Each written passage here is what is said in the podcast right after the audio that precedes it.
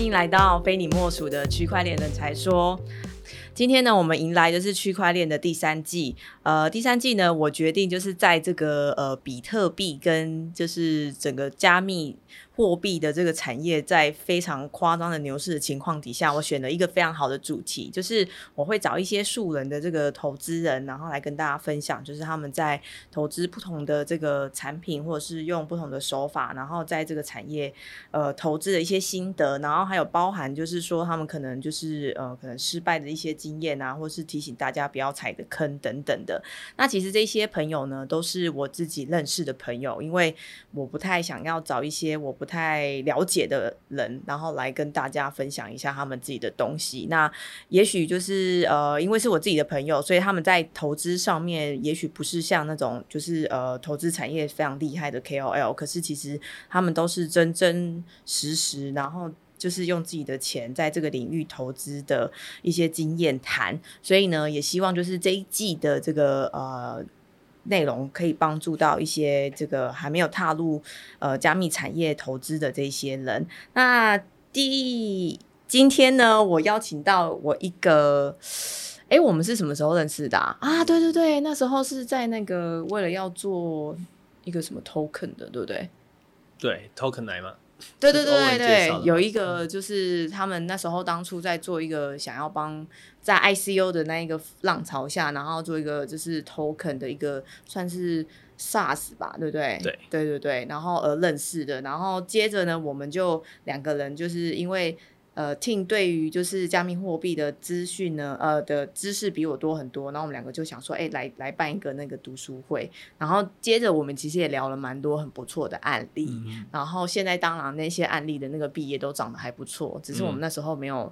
真的付诸行动，叫大家一定要进仓这样子。对 anyway， 所以其实这是我一个认识了也很蛮久的朋友，然后他叫 Tim， 然后我们先请 Tim 来跟大家自我介绍好了。好，大家好，我叫 Tim， 然后我主要是在2017年的年初加入加密货币的市场吧，然后那时候的比特币应该是大概2-3千块吧，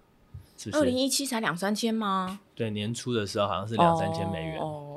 对，我有点忘记真的确切时间了，不过我只知道我2017底年中间的时候大概是6000了。对，年中间的时候应该都是6000了。OK， 对，好。2017年的年初比特币破新高的时候，我就注意到了它这样子。对，那是我最一开始在进入加密货币的时候。然后当然一开始当然也有从事过挖矿。对，然后好像台湾很早期的人都一定会先从挖矿开始，对不对？对，因为刚进入加密货币的市场的时候，大家毕竟都还是握比特币这种浮动很大的资产的时候，大家都还是会担心。对，所以大家刚进来的时候，大家追求的都是一个固定的现金流，所以在一开始的时候，大家其实可能最吸引大家的会是一个挖矿的概念，因为我只要就是付出电力跟那个机器的成本，然后我不用投入就是比较就是不知道放在哪边的金钱这样，对不对？所以就比较稳定，对，就是比较安心这样。对，就是大家会比较安心。那当然大家也会觉得说，我每天或是我每个月有一些固定的收益，有一种回本的感觉会比较好。那时候你是挖什么以比特吗？我最一开始对。我最一开始挖的时候是比特币，那后面就有陆续加码以太币，然后好像有挖过 Monero 吧？对，对，有，我好像听你说过。对，那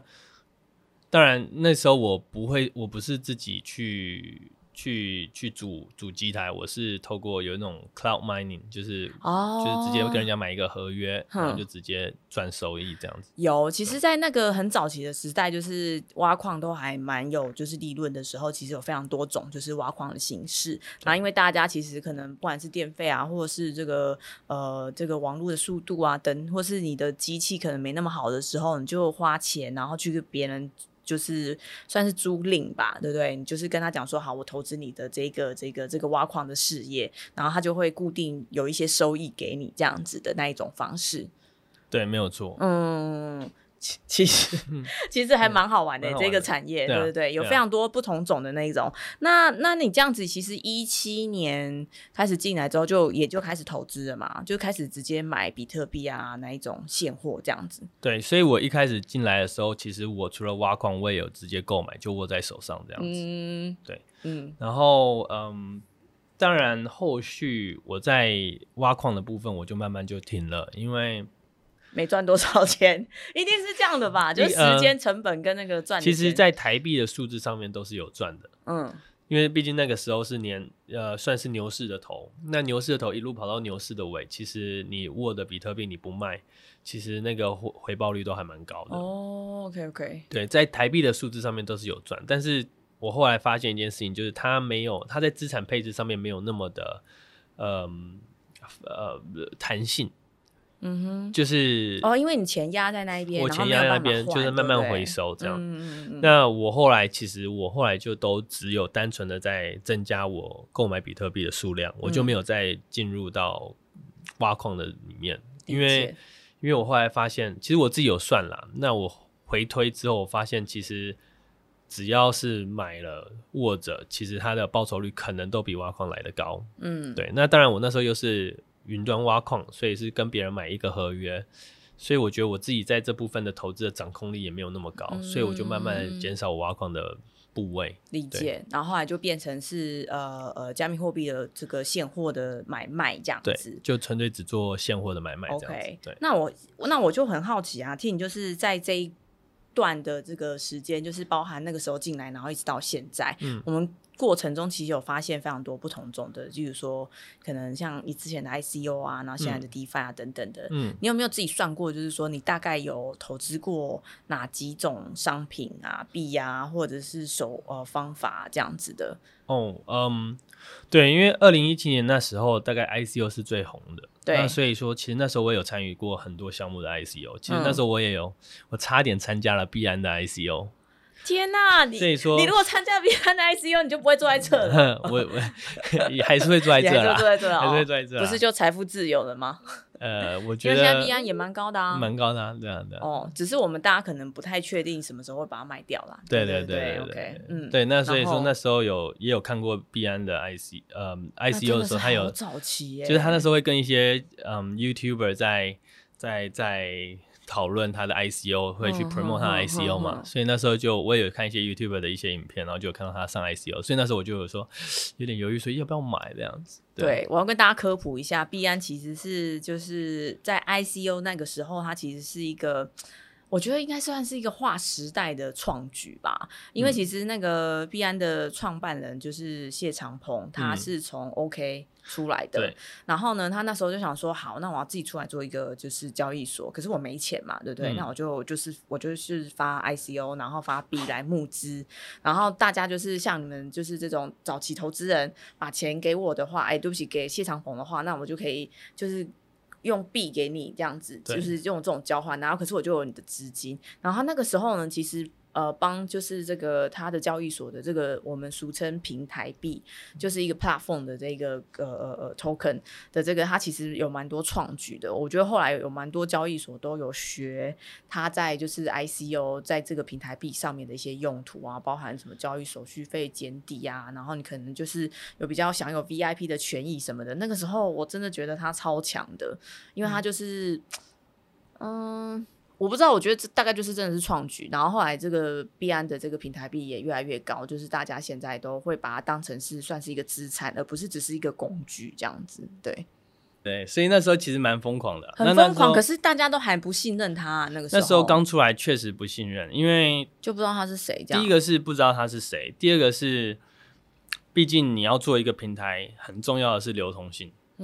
就是你要有办法去吸引第一步资金进来，所以我记得我刚开始，我后来是没有参加他的 ICO，我后来是等他平台上线之后呢，我再慢慢的去看他的流通性有没有增加，我才决定要不要去购买他的 BNB，所以其他的 BNB 其实我也有在，我记得我好像有在$2还是$3的时候，我就有在买一些。他现在好像30几了，他现在130，他现在130，对。哦 ，sorry， 因为忘记多少钱了。可是那时候，对，我那时候蛮早期，我就有在买他的 BNB 啦。那主要就是折抵一些交易手续费。那当然后面我赚，我其实那时候也有赚，反正就几倍之后我就把它卖掉了，哦 okay, 就没有握那么久。对，因为我一直其实我有一段时间是不太相信平台币的，因为我毕竟我会觉得我一直期待就是以太的那种去中心化的交易所会出来，然后呢、我认为长期下来平台币是不值钱的，那当然那是我当初的想法，但我现在的想法可能有不一样，因为我觉得每一个市场或者说每一个产品都有它自己的一个市场的一个位置存在，它都有价值的，所以某种程度上面 BNB 现在这个价钱我只能说就是它真的很厉害，那我自己有眼不识泰山吧。对，那当初那个想法其实也代表说我的想法其实是错的，某种程度上。OK， 对啊，其实加密货币的世界的很多东西都会一直在挑战我们自己就是相信的一些既有的规则跟观念啦。对对，那你还有投资什么吗？我还有买像前阵子有上 Coinbase 的 Omni Sego 啊，然后CVC 就是也是 ICO 的那一些的发的一些 token。对，我 ICO 也就是那时候也玩了蛮多的这样子，像 ICOn 的就是 ICON 一个韩国的 ICOn， 我也就是有买参加他的 ICO 嘛，对，那些投资都蛮恐怖的，对。OK， 那我想替大家问一下，就是说为什么会想要买就是这种名不见经传，然后也不晓得状况的这种小币，而不是就是继续买就是就是你像比特啊或是以太这种已经很有这种你知道保障的这一种？我觉得可以分几个地方来谈，因为主要是看投资。每个进来玩加密货币，每个人投资他的风险是不太一样的。那像我就比较喜欢追求高报酬、高风险的这种投资。危险投资，大家不要就是只要审慎评估这样子，每个人的投资方式不同。不过 Tim 就是喜欢这一种这样。那我觉得高风险高报酬，我觉得蛮好玩的。那当然，我觉得风险的高低也取决于你进场在你总资产的多寡。例如说你投资一个非常高风险但回报率也非常高，但你只进场你的总资产的 1%， 那其实这个对你来讲亏最多也就亏 1%， 对啊，对，所以其实相对的整体来讲对你的风险是小的，所以你要自己去做资产的配置嘛。所以其实即使是你是在追求高风险，可是因为你在就是总资产的这个配置上面配置的很好，所以在这一个部分你觉得你可以去承担那样子的风险，所以其实是要两个一起并着看的这样。没有错，所以说像我当初我投资的时候，我可能有一半以上都是比特币，那剩下的 50% 可能例如说20%是以太，然后剩下38%我就是丢到一些 ICO 啊一些小币里面这样子。你说的一半是指就是说你在总资产然后分出来投资在加密货币的这一块的那一半是吗？对，没错，OK， 所以就是那时候是 ICO 的一些小币是大概你说20%？对，我对例如说我的小币的就是我在整个加密货币里面的资产有20%可能30% 可能是小币，然后20% 是以太，然后50% 是比特的。那我可以问一下，就是说在这样子一个过程中，因为 ICO 的这个高峰也就过了嘛，那你有没有回头看一下，就是说当初的这样的一个资产配置，然后如果说以就是某个时间点切来看的话，是哪一个赚比较多啊？其实小币赚最多哦，小币因为毕竟我在进场比特之后，比特的那时候大概是我是从3000多开始。加码嘛，那我一路加码到4、5千，我就没有再加码。那比特币所以说算3000好了，比特币最高就是2万，那时候，就是2018年初的时候冲到2万，那时候最多就是6倍。只不过你如果是买 ICO 的话，可能它一到某个交易所一上去之后呢，就是10倍开始跳了，有的时候真的很疯的时候。所以那个时候甚至更高，那时候都有人说什么100倍币啊，什么什么的。其实真的在美元数字上面，它真的都是100倍。对，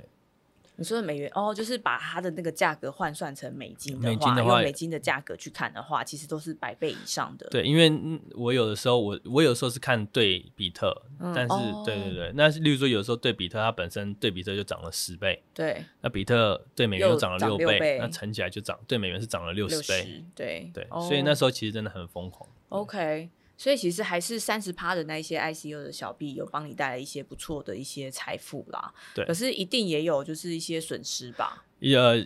某种程度上面其实损失也很大，因为当然我过程当中其实例如说我可能赚了30倍，但是我没有离场，然后他后来一路跌到剩下10倍的时候我才离场那这样子算是少赚吗？对啊，算啊，因为但也算是损失嘛，对不对？对啊对啊，因为你要算就是你拿到手上的那个现金才算是吧。嗯，对，如果用美元数字在看这件事情的话，就是对，那当然还是赚，但是就是没有像当初那个疯狂的时候赚的那么多。对，我是想要问说，我以为其实是你可能投资小币也有一些就是比较诈骗类的，也有我也不会说它一定是诈骗，但是就是例如说，毕竟小币它真正最大的风险是失败的风险。嗯，对。那他可能会是一个很好的 idea， 也许背后的团队也是很棒的团队，但是毕竟市场就是没有去 adopt 这个东西，所以它就是会失败。所以说这个风险都是超级高的，所以我才会说小币的风险很高。如果你要走长期投资来讲，它风险真的是巨高，这样子。好，那我这边又要来举个例了，就是说其实这些小币啊，然后还有不同的团队，其实我刚才忽然想到一个很妙的那个例子，就是有点像是那个韩国的那种练习生，然后就是很多个不同的那种你知道 group， 然后呢就是每一个人其实都已经有准备好，就是去练习说我可能要做这些某个什么东西啊，什么练舞啊、唱歌什么的。可是其实它推出到市场之后，有一些人就是会受到市场的喜爱，然后它就会可能价格就会起来。然后有些人他可能就没有办法，就是即使他的 idea 再好，或是他的才艺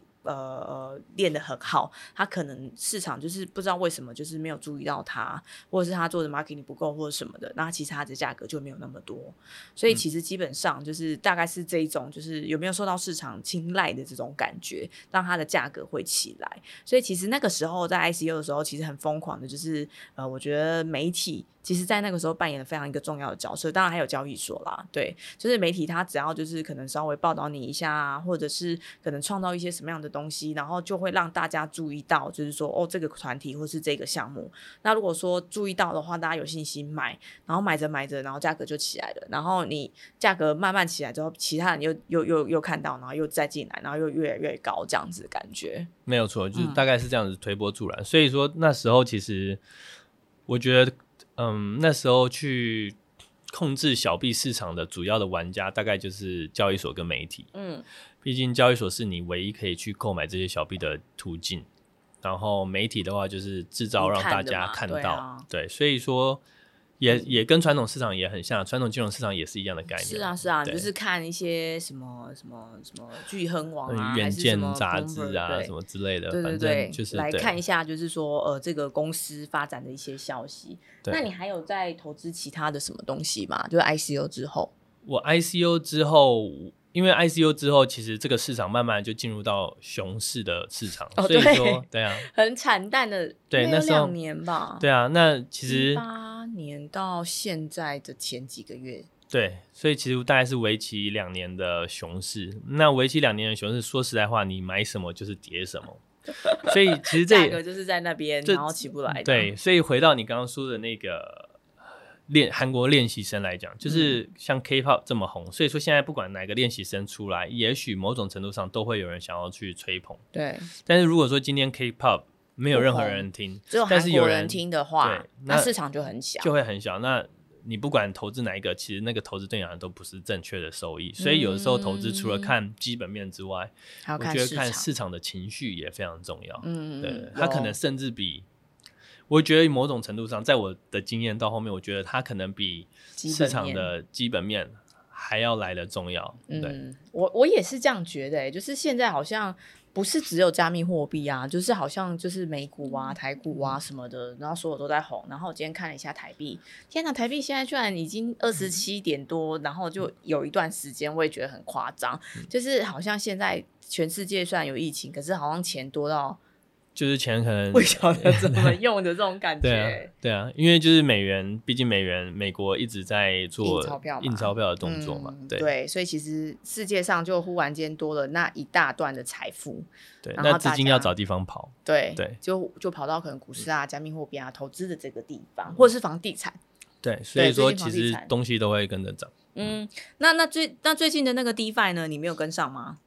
而 DeFi 的话呢，我有跟上部分，但当然也有一些很好的项目我就没有跟上。对，但是原因就是没有认真看，懒惰其实是有认真看那有的时候这就是好玩的地方，就是因为我算是我有赚过，好，我有赚过40-50倍这样子的收益，但是我也有亏到只剩下 10% 甚至 5% 的这种收益，所以有这样的经验让我特别的小心对，那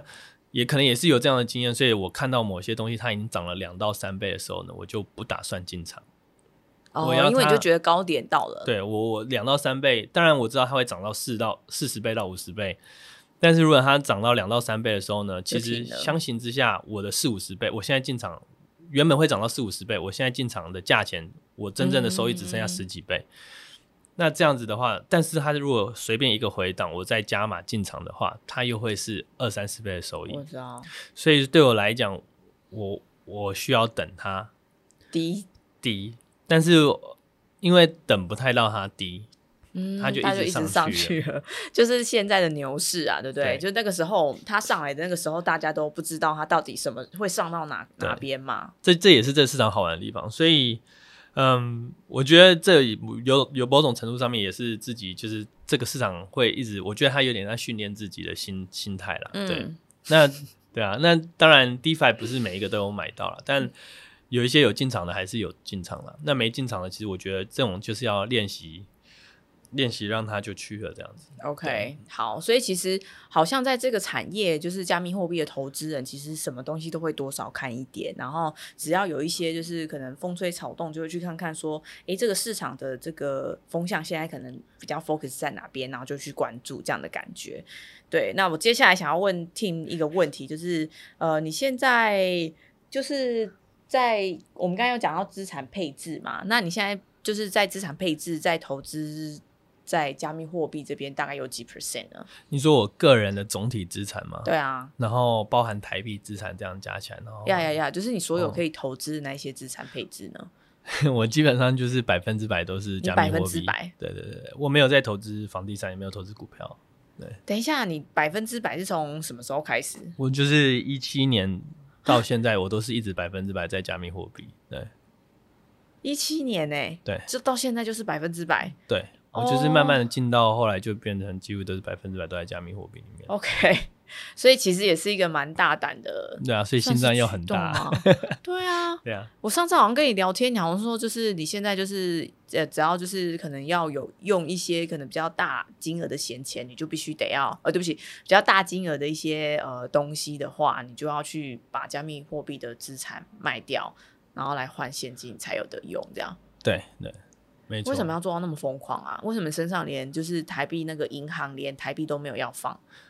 我还是有放一些啦，可能那个就是平常生活开销用的，所以那也就是可能几十万这样子。对，就是以防不时之需。对，那会这么疯狂有蛮多原因的。那当然，我觉得从很多角度来看，就是我觉得因为我毕竟算是我很喜欢加密货币这块，那我认为传统的金融市场其实正面临一个蛮大的挑战，所以其实某种程度上，我认为其实传统金融市场的风险其实比我进加密货币的风险还要来得大，所以我才会把我传统资产都清理掉，然后进到加密货币。那当然，这个对某些人来讲，它其实是一个觉得比较疯狂的举动。可是用这样子的角度来看的话，就一点都不疯狂。也就是白话文来解释的话，就是你现在其实不太信任我们的政府。也不是说信任政府，与其信任的不太信任的，可能是传统市场的结构。对，跟政府有关系吧。与其说间接的会影响到，但主要的是金融市场的整个架构或者金融市场的健康程度。我觉得我认为其实我是比较不信任的，所以我才会把我的资产做一些配置，然后都进入到加密货币。理解。所以在这样子的一个比较性上面，你觉得传统金融的这个投资的环境跟就是加密货币的，你现在是比较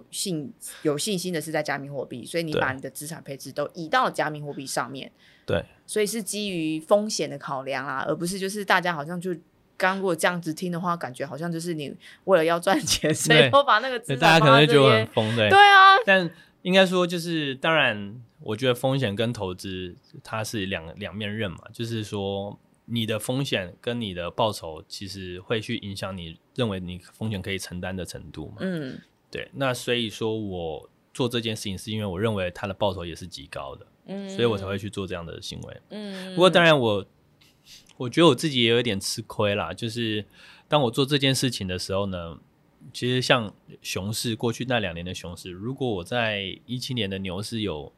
出个30-40%我的资产，其实在熊市的时候我是可以很轻松的去捡回很多很便宜的比特币，嗯，在做这一次的波动，对，所以这也是一个学习吧，我觉得，对啊，每个人就是在犯错中学习嘛。哦，你的意思就是说在那时候的牛市你没有出来，然后导致于就是比特币在很低价，我记得有3-4千的低价，对啊，就是回到我钱进去这样，就等于是回到我原本的那个位进场的位置，对对对对。我也是欸，因为其实那时候我们都知道比特币很低很低很低，可是就没有钱买啊，其实就很想买，但是没有钱买。对啊，对对，没有钱可以配置。那市场额外的外面的人也不愿意进场买，可是那时候你就知道说那是最好的买点。对对，你看你那时候买到现在，其实3月的时候3000多吧，现在买是10几倍的 return。现在刚才我们看了一下比特币的价格已经到了快要4万9了美金，对，所以就是一个非常夸张的数字。对啊，所以其实好像这个在什么时候用什么价格买到，其实也算是你现在投资蛮重要的一个重点。对，因为其实小时候的我，几年前的我也不我几年前的我也是看基本面投资的，我也比较少在看技术分析啊，那一种看很多基本面。那就是我觉得这一轮之后，我觉得市场的情绪也很重要，所以其实除了那个之外，我现在开始练习的是看市场的情绪，去感受那个市场的状况现在到底怎么样，而不用就是一直 focus 在基本面这样。 对，好，那我们讲了这么久，我们终于要踏入我们今天的主题了没有，就是其实我会希望就是说我每一个邀请来的朋友，然后都请他们就是分享他们想要就是以一个主题来分享啊，这样子我觉得大家就是把整季的那个 podcast 听完之后可能会有些学习，所以我们今天跟 Tim 就是定好就是要分享其实就是搬砖这件事情。那搬砖我觉得应该有一些人会知道，有些人不知道，所以我们还是来做个基本的介绍好了，请 Tim 来帮我们说明一下什么是搬砖。我快速科普一下搬砖。搬砖的概念大概就是例如说我们今天想要买卖一个苹果，然后在 A 市场有在买卖苹果， B 市场也有在买卖苹果，那两边买卖的苹果它价钱有的时候会突然间不一样，例如说 A 市场突然间有人买了非常多，导致苹果价值上涨，那这个时候呢，我看到了这样子的一个价钱不一样的状况之下，我就可以在 A 市场快速卖掉我的苹果，在 B 市场买回这颗苹果。那在这个过程当中一买一卖，我还是握有一颗苹果，但是因为价钱不一样，我在 B 市场用比较便宜的价钱买回来， A 市场比较贵的价钱卖掉，中间这个价差我就收在手上了，这就是搬砖。你讲的一点都不简单，讲的不简单吗？好不好，反正基本上就是有同样一个商品，然后它的价格会有不同，然后就是买高卖低，就买高卖低，对，买低卖高，买低卖高，反正就是同一个商品它有价格不同，所以我们就买低卖高，然后它有时候可能会发生在不同的市场。所以其实以加密货币来说的话，可能以比特币来讲的话，那时候我记得其实在不同国家的比特币它的价差就可以差应该有 40%。那时候最疯的时候在17年那个时候，因为韩国非常疯狂的在玩加密货币，所以那时候韩国溢价 40% 跟台湾的交易所，所以其实那时候有很多后来出现的一些加密货币的一些基金公司吧，他们其实就是透过这种搬砖的方式，然后呢创了一间基金公司。因为那时候就因为搬砖，因为那时候你在台湾买丢过去马上就赚 40%，那这样子你一直去滚动这个钱，其实是非常夸张的复利的概念，尤其是你金额很庞大的时候，对不对？对，那当然这背后也要有一些管道啦，因为毕竟你金额很庞大的时候，你会有就是海外进账的一些新增的税的问题啊，所以说其实那时候你要有一些管道去做到这件事情。嗯嗯，对。好，我们刚才讲好像很简单，对不对？你就只要把那个在一个市场比较比特币比较低的市场把它买进来，然后在市场高的地方卖。可是你要知道，就是这个不有牵涉到国籍的这件事情的话，就是所有事情都变得很严重，很复杂。所以那Tim来跟我们讲一下那个过程，大概是如果要这样做的话，过程是什么？就例如说你，我觉得在比特币的部分是相对容易的，但在美元的部分你就会有点复杂。例如说，好，现在在韩国溢价 40%， 那你现在把你台湾的比特币你送到韩国的交易所，把它卖掉，你是握有韩元，对，你韩元要汇回台湾的话，你必须先把它转成美元，美元汇到你台湾的户头，再转成台币，在台币的市场上面再购买一颗比特币，这样子的一个流程。那你在韩元换成美元，美元汇回台湾的时候呢，你就会有一个境外所得的概念，就是你要去交代你的资金来源。因为我记得台湾好像是600万吧 ，max 是600万嘛，对，所以这过程当中你必须去认证你的成本，告诉他说这一整个钱，因为毕竟回来的钱并不是全部都是获利，只有那 40% 是获利，对，所以你必须去交代你的成本之类的，对，所以这是一个流程，你就必须去做这样子的一个流程。刚刚讲的好像就是资金的部分嘛，也就是说你其实你买卖比特币的时候，如果说有些人现在目前是我用台币买，就是用在台币的台湾的这个交易所用台币买比特币，然后用比特币要转到韩国的时候其实是很简单的，可是这时候呢你就要想说你可能还要拥有在韩国交易所的那个 account，对，你必须要有那边的账户，你要有办法收韩币嘛，对啊，对不对？你要有办法把韩币从交易所拉到你自己的韩币的账户里面，对，所以你其实同时你也要具备有韩国的银行账户啊，对啊，对，然后还有那个虚拟货币交易所的那个申请的账户。那当然韩国的银行的申请就必须是本国人嘛，对啊，所以你要有一个认识的韩国人，然后有信任的对象可以去做这件事情。对对对，也就是说你这个搬砖其实有需要非常多的前置作业，你必须要有一个韩国朋友，韩国的当地的银行账户，然后再去当地的那个交易货币交易所，对，交易所就是加密货币的交易所开账户，然后才有办法这样丢来丢去，然后包含还有就是说你可能就是在彼此之间这样子丢来丢去的那个时间差可能也会是另外一个成本，这样这会是一个成本，只是因为那时候溢价 40% 太夸张了，所以其实这个应该是可以被忽略可是只有那时候才有 40%、啊、其实现在就是因为可能流动性越来越高，所以其实现在流动性越来越高，那当然韩国后来也发现这件事情，所以韩国后来的那个规范也越来越严谨，所以导致现在的溢价没有那么多，对，现在的落差大概就是2-3% 吧，对对对，对啊，2-3% 就非常的不符合成本吧，因为你其实你这样搬来搬去，你还有交易手续费啊，然后还有什么等等的这样，对，还是可以做啦，只是就是会变得你必须交代你的你因为毕竟你比特币出去的时候，台湾是没有不知道你是在多少价钱买这个比特币，所以你整个钱回来的时候呢，其实你只赚 2%， 但是你钱回来的时候你要交代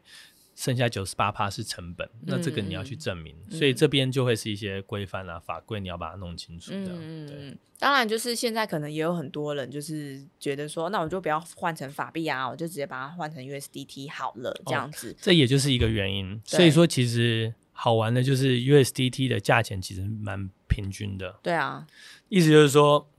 台湾的 USDT 对比特币的价钱是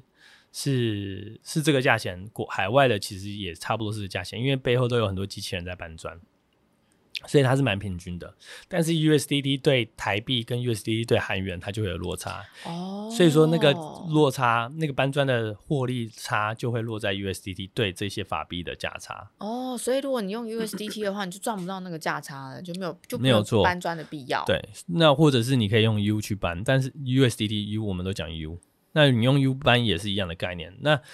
只是你用 U 班的话，因为毕竟如果台湾的交易所购买 U 的水位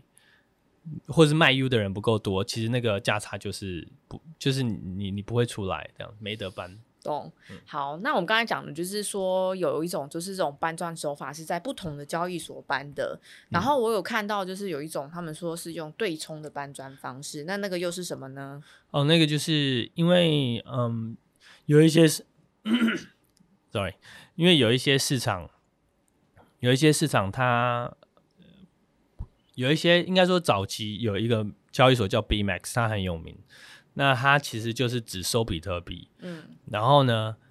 你可以去用比特币去当担保品，然后去开一个期货，去买比特币的对美元的 index 涨或跌，然后用比特币当质押品，然后去买这些期货，所以它完全没有动到美元，所以你的收益跟亏全部都是用比特币去做结算。那这是一个期货的一个概念，然后也是这些平台，那他们交易量其实非常大，因为如果你是用担保品的时候呢，你又是期货概念，你可以开很大的杠杆，对，所以说有些就会有很多的人在里面交易，那流通性也很大。那这些期货它在市场上面的反应呢，有的时候又会比 spot price 就是真正现货交易的价钱震荡再更大，因为它其实背后就是有很多人开杠杆，所以说会有些人爆仓啊之类的。爆仓的话，其实如果你是卖方的爆仓，你就会瞬间变买方，所以你就会把价钱拉的又再更高，会比现货再更高，所以说它的震荡就会比现货来的再更大。那这个时候呢，其实你就可以进去赚这个价差，现货跟期货的价差。对，所以只要市场有震荡的时候呢，例如说现在因为比特币大涨，但是期货一般都会涨得再更多，那这个时候呢，你就可以在台湾的交易所呢，买回比特币，在期货这个交易所呢卖掉比特币，因为价钱比较高，所以你卖的价钱会比较好，等于开了一个卖单。那你开了这个卖单之后呢，你线下你是没有办法马上获利的，但是因为你卖的价钱比较高，等到市场回到平稳状态的时候呢，它价差又会回来，那这个时候你把它结掉之后呢，你就会赚那个价差了。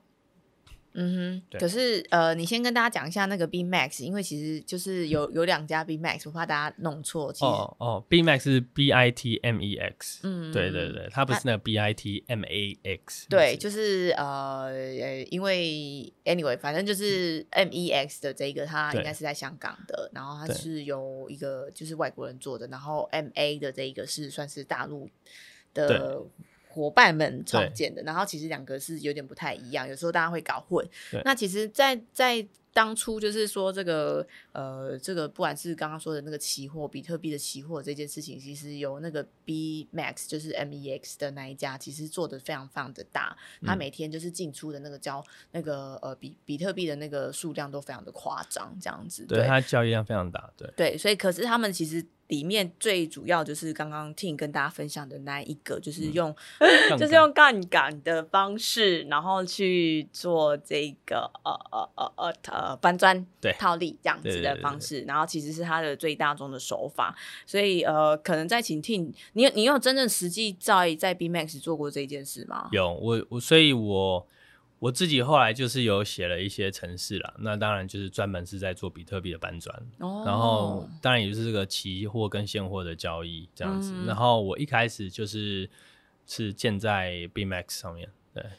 好，Tim 已经就是跳到我们刚才说的第三种投资手法，因为其实现在人来做其实这种东西就是你要每天去盯盘，你要去看韩国的，你要去看台湾的什么的，你其实没有那么多时间，所以其实大家现在后来就是比较有一些这个工程底子的人啊，或者是他都会自己去建这样子的一个交易机器人，所以其实 Tim刚刚说的那一块，就是他现在我们刚才说搬砖的比较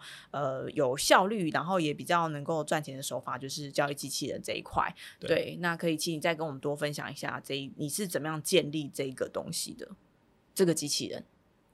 怎么建立？主要一开始它的逻辑是什么？你说你主要是建在那个 BMAX 上面嘛？对，但主要一开始我其实是想建台币跟台币交易所之间的搬砖。台币跟台币对啊，台币跟台币之间有价差吗？其实也会有，但是那个价差出现的时候比较没有那么频繁。台湾就两家所以你是说你在 Max 跟一开始是币托跟 Max 之间去建，那当然也是可以去建，等于说你不用开这个就是现货的搬砖，它不用就是对冲，不用期货跟现货、啊、嗯，因为其实他们都没有期货的，对，那这是最一开始，这个其实大家那时候因为17年那时候真的很疯狂，所以那时候其实价差也是有的，真的差个 3-4% 这样子、嗯、那时候其实就手动做都可以，所以我有一个朋友蛮有趣的，他进场的时候他那时候没有买比特币，他纯粹只是看到这个机会，他就发现他光手动搬砖他一个月可以搬到10万块的收益，哇塞，你说17年的时候吧，对，17年的时候、嗯、那所以那个时候呢我就觉得这个不错啊，那个时候其实我也在忙，所以我也没有想过要用这个方式去赚钱这样子、嗯、那当然算辛苦钱吧，要一单一单他会比较一单一单，对，但他也很轻松，因为他就是挂着这样子、哦、然后就反正有成交他就会赚这样子，哦对，也是，对对对，只要把那个单开好就好了，开好他大概就是赚这样、嗯、如果说他线下看到有价差他就下去做动作，有，难怪其实那个时候都有那个就是币托跟 Max 之间的那个价格的那个就是表，就是有些人去抓那个数字这样子、但那时候其实除了币托跟 Max 之外还有一间倒掉的交易所叫币宝、哦、对，那时候其实也有用币宝做交易，因为币宝它是美国它算是日本的市场，对，所以日本的市场它只是帮你换算成台币，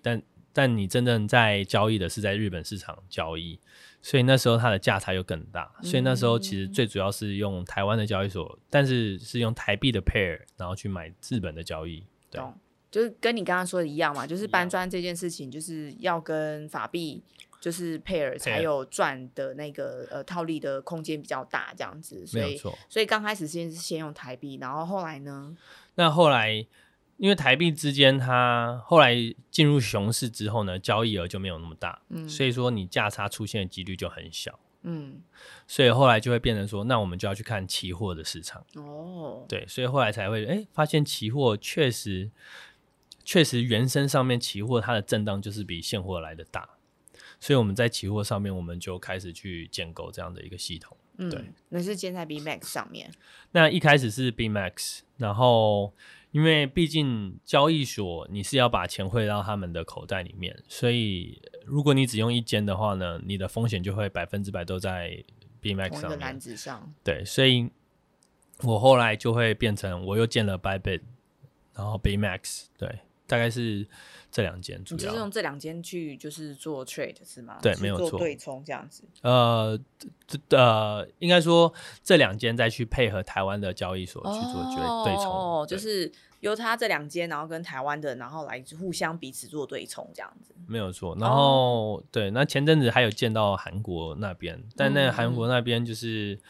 碍于他们的一些，反正我不是韩国人嘛，所以有一些东西我无法开启，嗯，一些权限无法开启，就我们刚才说的那些障碍啊，你就是你也不想，你也可能不想要把钱交给你这个韩国的朋友，对不对？然后你也不太真的说能够信任他，然后还有韩国韩元，然后回到台湾的这个转换可能也是一个障碍，所以就是后来想说就先不做那一块。对，所以现在就是全以台币为主。哦 ，OK， 那可以再跟我们讲一下那个逻辑吧，因为你自己设立这样子的一个交易机器人，你是怎么样子去 set up 这样子的一个逻辑呢？哦，就如刚刚讲的，就是等于说我会去看台湾的交易所换算成美元的价钱，然后再去看 BMAX 上面现在期货交易的价钱。嗯，那如果说它有一个落差的话。例如说假设 BMAX 价钱比较低，嗯，然后台湾的交易所换成美元的价钱比较高，嗯，那我现在就会在台湾交易所把比特币卖掉换成台币，嗯，然后在 BMAX 上面呢做多一颗比特币的单，嗯，买回来，那这个时候呢其实有点像是我比特币并没有消失，嗯，对啊，因为你在另外一个账户买回来了嘛，对，在另外账户买回来了，嗯，然后我却开了一个张比较便宜的单子，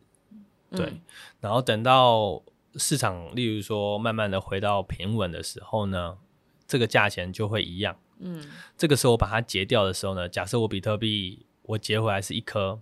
但是台湾交易所的台币我可能就可以买回更多颗，嗯，对，这种感觉。嗯，因为台湾交易所卖的比特币的价格比较高，所以你就会在台币这边结算的时候就会有赚到这样子。对 对。可是这个过程之间，你其实是没有把就是 BitMEX 那边的比特币，然后转到台湾的交易所这一边，其实就是两边的这个不同的这个对做，对做这样子而已。对，所以说它就不会有需要去做一个像我刚刚说的台币换成美元汇到韩国这样的概念，它就不需要去做。做资金上面的汇，但是当然这还是有一些隐性的风险存在，例如说你开单的话，你会有被平仓的价格，对，那当然这个平仓的价格就会导致你的获利消失，所以其实它还是有一些隐性的风险存在，对。那可以说一下，就是说，那你在 BitMEX 那边，如果开这个要把这个一颗比特币买回的话，你会开那个杠杆吗？所以这就是我刚刚提的风险，等于说。例如说我今天只做多一倍，对，那我被平仓的价格大概就是比特币大跌 50%， 那大跌 50% 其实风险就是毕竟比特币这个市场它是这么的震荡，对啊，所以说大跌 50% 还是会有它的风险存在，所以我一般都只做多一倍，就是以 50% 的为我的停损点这样子，当然我不是真的就亏 50%， 而是说它当它大跌的时候呢，我这边的我在 BitMEX 被截掉之后呢，我台币必须马上买回，那当然台币的价钱也会跌，所以我很有可能这边损失一颗，但我台币可以买回个 0.95 颗，所以我实际上买回的是 0.05 颗，比少损失的 0.05 颗可能是 5% 的损失这样，大概是这样的概念。那如果我今天开了2倍杠杆的话，它就不是大跌 50%， 我会有这样的损失，或它可能是大跌 33%， 我就会有这样的损失。然后可是这其实在比特币的世界是很常发生的。对，那如果大跌 33% 这件事情就是发生的次数会比大跌 50% 来的更加频繁。当然，对，所以这就会是为什么我不开太高的杠杆的原因。OK， 当然我也可以做很高的杠杆，然后随时随地补充我的资金，但因为有的时候大跌的时候呢，其实交易所它是宕机的。对，所以你不见得可以马上入金，所以这个风险会变得更大。所以我后来的策略都会是我最多只开1倍。OK， 那我问一下哦，就是在台币这边交易所，就是在里面要放台币跟加密货币，就是比特币嘛，我们就以比特币为主。然后如果是在 BitMEX 那边，你就要放美金跟那个比特币。其实就只放比特币，它就没有美金了，因为它是用比特币去做担保品的。对，你刚刚有说，就是每一个交易所不同，然后以 BitMEX 来说的话，它是用比特币作为担保这样子，也就是说，如果说你要去做，刚才是说做多嘛，因为你要买进比特币，然后你就要可能买进一颗，那你可能就要依照那个交易所的规则，可能要用多少颗来做担保这样的感觉。理解。那所以这是你现在目前就是你自己在自创的这个交易机器人的这个最主要的一个对冲的方式，对做的方式。对，那我想要问一下啊，就是说现在目前的那个产业的现况啊，就是说以这样子，因为其实就像你这样子有一些工程底子，然后你自己就可以去做这样子一个交易机器人，是不是就是现在有非常多的人都在用交易机器人在做这样子的一个对做的市场？那如果是这样子的话，你在这里面又有什么样子的就是可以获利的空间啊？我就比较好奇这不会因为就是有很多人就都用交易机器人做，然后大家就要去比那个交易机器人的策略嘛？确实是，所以说其实这个市场就是我觉得市场很好玩啦，就是说当市场在成长的时候，其实它的空间是足够大家一起来玩这件事情的。那当然大家会有一点竞争关系，这是当然的，但是我觉得一个小的市场它的竞争关系有的时候是对这市场的好，因为当越多人加入的时候，市场只会越来越大，流动性会越来越高。就像我刚刚说的，为什么台币对 USDT 或是韩币对 USDT 有那么大的价差？那可能就是因为想卖的人已经没有 USDT 可以卖了，所以他没办法把这个价钱给搬回来。那代表说就还缺更多的资金挹注到这个市场，把这个价钱压回来。但更多的资金挹注到这个市场的时候呢，代表说会要有更多的玩家进入到这个市场。当然。那更多的玩家进入到这个市场的时候呢，他也会去推波助澜的去影响他身边的人，让更多人再进入到这个市场。所以这市场就会一直成长。所以短期之内我认为竞争其实反而是对这整个市场好，大家都有钱赚。其实最大的风险是当所有人都在这市场玩的时候，就没有更大的一个资金的挹注的时候呢，这时候就会是纯粹的竞争，那这时候就是会杀到尖刀尖骨哦。对，那这所以现在还在成长的过程中，还在成长，所以这就是因为还有很多人还没有进到这个市场，所以其实你说的这个搬砖算是这种资讯落差的这件事情都还存在，其实还有机会。那这也就是为什么我会说，回到我刚刚说为什么我离开了传统的金融市场，因为毕竟所有人都在传统的金融市场，所以它就会是一个杀到尖刀尖骨的一个削价竞争的感觉。对，就是小的玩家其实就没有获利的空间，因为都被 big player 啊这一种东西就全部都拿走，都拿走。对，哦，原来如此。所以其实在这边的投资机会也是因为市场可能还在慢慢成熟中，所以其实我们的小玩家也是有一些获利的空间，这样子。对，没错。那大玩家其实也不屑来玩这一块。对，因为他在传统市场他就够赚了，他就赚很多了，他已经制霸了这个市场。他甚至不希望小玩家来玩这个，因为某种程度上我其实是在跟他抢客人的那种感觉。对，理解。那我刚刚其实想要找一个非常重点的关键字出来，就是流动性。那为什么这个流动性在就是搬砖市场这么重要呢？哦，主要就是例如说我现在手上有10颗比特币，那它有这市场有一个价差，可是那个价差如果说，例如说现在它有一个价差是有一个人他想卖一颗比特币在$10,000，然后另外一个人他想买一颗比特币在$12,000，不 ，sorry， 一个人想卖$12,000，一个人想买在10000，那当然我现在就可以去做这样的交易嘛，我可以。哦，我是不是说反了？我不知道你要举什么例由。从头来。OK， 好。举例。就两个市场嘛，例如说两边市场的买价不太一样，一个人他买在10000，一个人买在12000。对。那我现在是不是就可以在12000的地方把它卖掉，然后在10000这边把它买回来？对啊，就赚2000，就赚2000。可是它只有一颗啊。可是我现在手上有10颗。哦。那这时候会发生什么事情？我只能做一颗的生意。对。我做不到10颗的生意。对，所以我就会有很多的闲置资金，又或者是说现在市场非常的蓬勃发展，它市场有一个非常大的差异性，这边的人他买12000的人多到100颗，可是我只有10颗，我卖完之后就卖完了，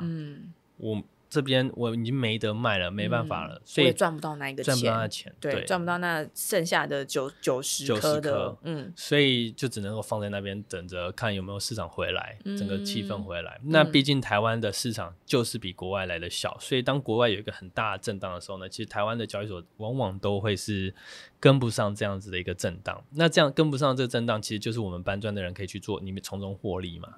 但是我从中获利的金额反而有限，因为我就只有10颗去买。对，那当然 reverse 也就是回过来，就是说如果台湾的交易所只有人想卖1颗，那当然我闲置资金10颗就没有用，所以这种流通性就变得非常重要。好像听起来流通性可以把它变成就是说解释成是就是市场买卖加密货币的速度，就是有你在里面玩的资金量够不够啦，因为资金量够，你流通性自然而然就会高。就是这个比特币流通的速度嘛， 对不对？那个速度就取决于就是说可能市场的需求跟供给这样子的感觉。那如果说人很少的话，所以或者是大家的需求不高的话，其实就会很低。例如说像我之前在台湾就是那个加密货币的这个交易所刚开起来的时候，每天挂单就只有10颗，对，那它的这个深度跟那个量就很少嘛，所以它的那个其实流动性一点都不够。所以其实想要玩就是在里面，可能我手上有20颗比特币的人，这个市场这个交易所的那个对我来讲就过小，就过小，他就不愿意来玩。对，所以我就要去别的交易所，例如说像币安，可能每天都有好几千颗、好几万颗的这种交易所在流动，所以其实我可以很快的可以用我想要的价格买到，或是我想要或是用我想要的价格卖出。那其实这个速度的快慢其实会影响到我就是获利的高低嘛，所以其实这个就是我们刚才说的流动性的这件事情。没错。那我想要问问看你啊，就是说，所以你现在在投资的这个部分的话，是以搬砖为最主要的方法，对不对？投资比较搬砖比较像是我的固定现金流啦，就是赚薪水的概念。哦、那投资像买卖小币啊，投资比特币、以太这些，我都还是一直有在自己手动操作。嗯、对对对对。那我们想要回过头来问一下，就是说，那你刚刚这样讲啊，就是我们可不可以就是如果说一般人想要进入做这个搬砖的这种投资方法的时候，你会不会你可以建议大家怎么做，然后以及它会有什么样的风险？嗯，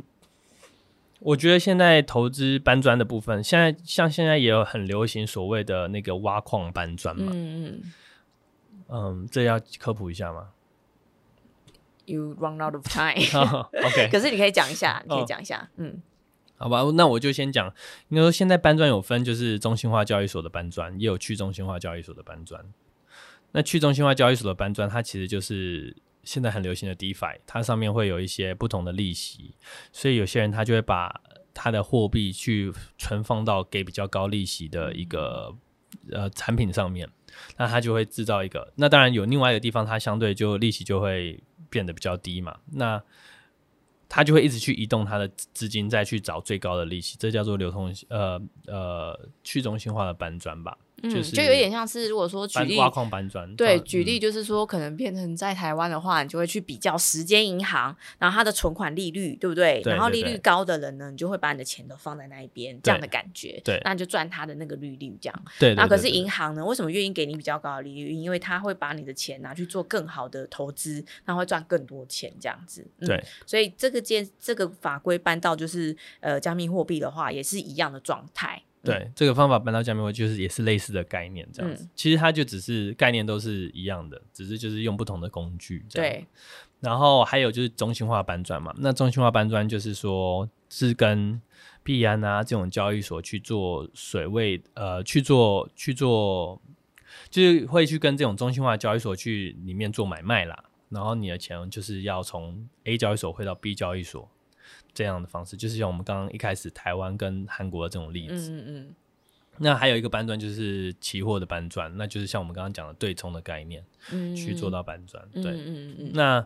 对于刚进来的人，我觉得其实我蛮希望大家真正深深了解到，就是中心化交易所它搬砖的话，你有一个风险是中心化交易所的风险，它会被黑客攻击，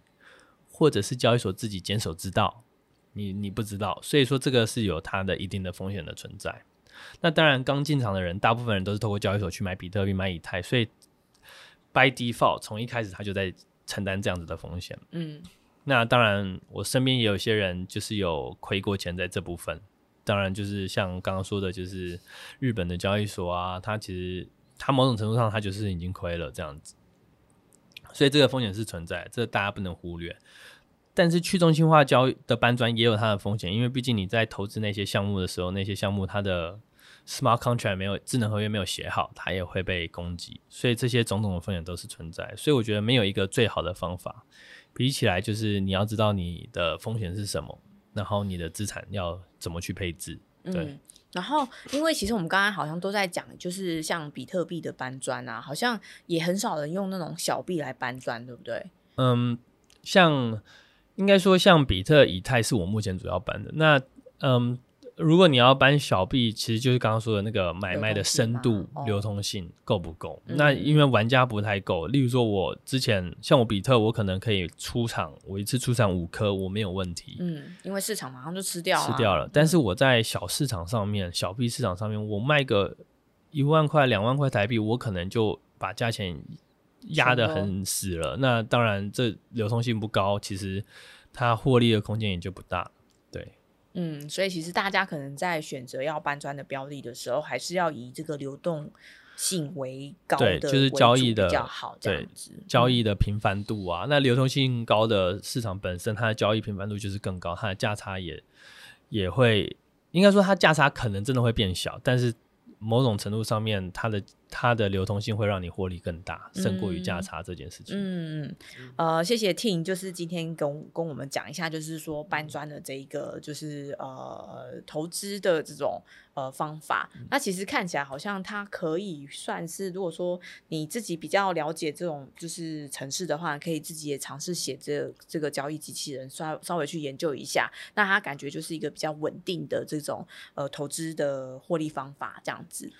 对，就是相对较为稳定，因为你不会暴露在资产的震荡的风险当中。嗯，没错。然后另外一个部分呢，我也想要就是再了解一下，就是说在你这样子从2017年，然后你的这个100%的这个资产呢都配置在加密货币上，那可不可以跟我们讲一下，就是说你在这个过程中啊，然后你觉得你就是遇到最大的那个投资的危机是什么这样？好。我觉得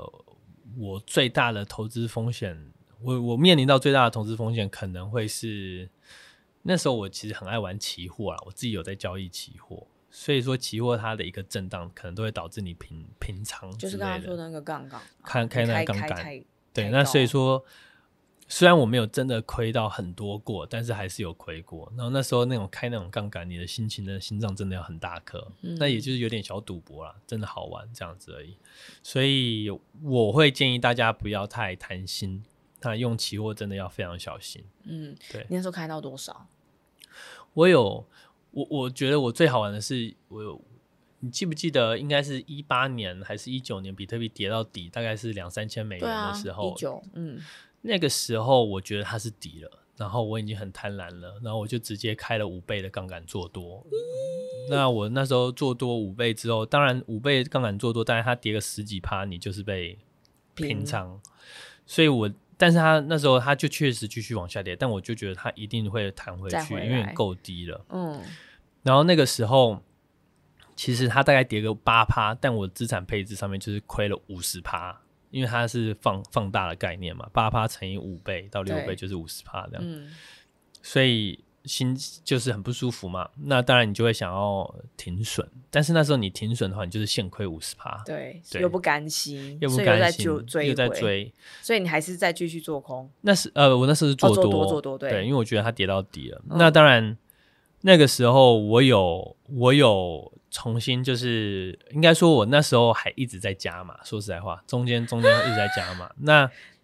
其实后来是好的啦，不用担心哦。但是他就是一直在摊平我的成本，但那个心脏真的够大颗，那时候我真的有点吓到。你就丢进去啊，你就要把你的保证金一直垫高啊，一直垫高，然后在那个，那当然后来他就反弹到5000美元，那所以我那时候的获利也还不错，就是还行，可是凶狠，但是就是真的很恐怖，很恐怖啊！因为第一个，你可能如果没有钱了，你钱不够去垫高你的保证金，你就卡在那边嘞。对，第一个，然后如果第二个是，它就在一直跌。对，那我觉得这个好玩的地方是一点都不好玩，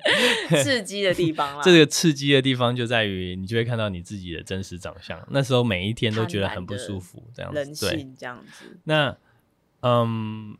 也不能说贪婪，我也有，就是不愿意输的这一种心情。像这一次，我记得去年2020年3月的时候，那时候不是就是 COVID-19 发生，比特币其实当天就跌了 50%， 那个时候我就亏到了，因为那时候我只做多1倍，因为那时候我觉得说它不会跌，我觉得它已经，差不多了。当然，这种黑天鹅事件就会导致你亏到翻掉。那当你亏到翻掉的时候呢，你就会觉得很气。那应该说，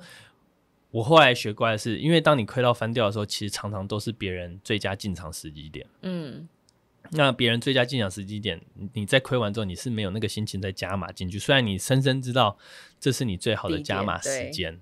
对，所以我会建议，对，所以又错失，因为它直接就现在一路谈到现在这个价钱嘛，所以某种程度上面，我觉得期货我不太建议大家去玩啦，就是拿来当对冲搬砖，我觉得是可以的。它有一个对，但期货部分，我觉得除非你很知道你自己在做什么，然后你要像一个真的是交易员的概念，你要有一个停损的概念。那像我就是有的时候你越喜欢这个产品，你有时候越难像交易员的概念，你很难去做停损，可能会有过多的自己个人的情绪啊，就觉得说啊，我觉得比特币这么厉害，怎么可能再跌，对不对？或者是哦，现在怎么可能会跌，等等的这件事情。对，所以说其实我是不太建议大家去玩这件事情。如果以刚进到这个市场的话，我蛮建议大家其实先从现货开始玩，感受一下，进很少的钱，感受一下这样子的一个震荡。嗯，你习惯了之后呢，你才不会害怕。嗯，对，因为我觉得害怕是最糟糕的。OK， 就是那种恐慌的情绪啦，你可能就会失去理智判断的这种理智，这样子。嗯，没有错。对，好，所以呢，其实我觉得，今天大家也有听到一些，就是说我们可能在搬砖上面的一些基本的这种定义啊，然后还有一些手法。那我觉得更重要的就是说，你在看待投资的这个心态为何？除了就是太过贪婪也不行，然后太过恐慌也不行，可是你要怎么样子就是用各种方法去控制自己的情绪，这件事情可能比较重要。那可能不是再去思考说可能你什么什么很可惜啊，没有赚到或是什么的。对，我觉得其实在投资的世界都要量力而为，然后除了就是说你真的心脏很大颗，像 Tim 这样子可以把所有的资产都配置在加密货币上面，我觉得也要去分配一下，就是说什么东西可以做比较稳健的，例如说我们刚刚有说的，就是有些是定存的部分嘛，然后有些就是像这种交易机器人这种也是比较低风险的这种搬砖，其实也是可以。然后你再用一些比较少的这种资金，可能 10% 去做比较风险比较高等等的，其实大家可以再去思考一下。那我是觉得说就是投资真的是一件很难的事情，像我自己就是很懒得去思考这些，我觉得我就是当个 holder。 可是你当 holder 的时候，你又很难思考说哦，像现在比特币已经到了要5万块，你也不会想象到，你觉得可能3万或者是3万5的时候，你就会把它出掉，因为你永远不可能了解，就是或者是你看不到未来，没有办法预测啊，你怎么可能会想说它会到5万，对不对？对啊，所以我觉得投资本来就是一个，我只能说投资是一个认识自己的机会。又是认识自己，对啦，因为你就会知道自己就是大概是，例如说在什么时候你会觉得很想把它追回啊，然后或者是你自己的一些不服输的这个性啊等等的。像我就是在投资上面是一个非常非常非常懒惰的人，对，就是anyway 就是一个傻，然后傻子，然后也不适合投资的。所以我觉得这个节目还是希望让大家知道，就是说这个投资的这个风险，然后还有包含你要怎么样透过投资了解你自己。那今天这个事情带给我们一个比较重要的一个概念，然后也希望大家可以就是在加密货币的世界慢慢的尝试，不要一下子就觉得说哇开这个杠杆啊，然后怎么样可以赚多少啊，然后或者是一下子就是花太多的这个前进，投资太多的前进啦，我觉得这个可能也不是好事。那当然还有另外一件事情，因为其实加密货币还有非常多种的投资方法，然后大家不熟的话就不要轻易的就是把钱放进来，或是轻易的尝试，可以慢慢一步一步来。对，那今天就非常谢谢 Tim， 谢谢来帮我们做这些分享，然后也希望大家在投资上面呢能够聪明的选择，然后切记这些都不是投资建议，大家还是要透过自己的这个条件跟资金，然后去做出最好的投资选择。谢谢大家，谢谢。杠杆就是用杠杆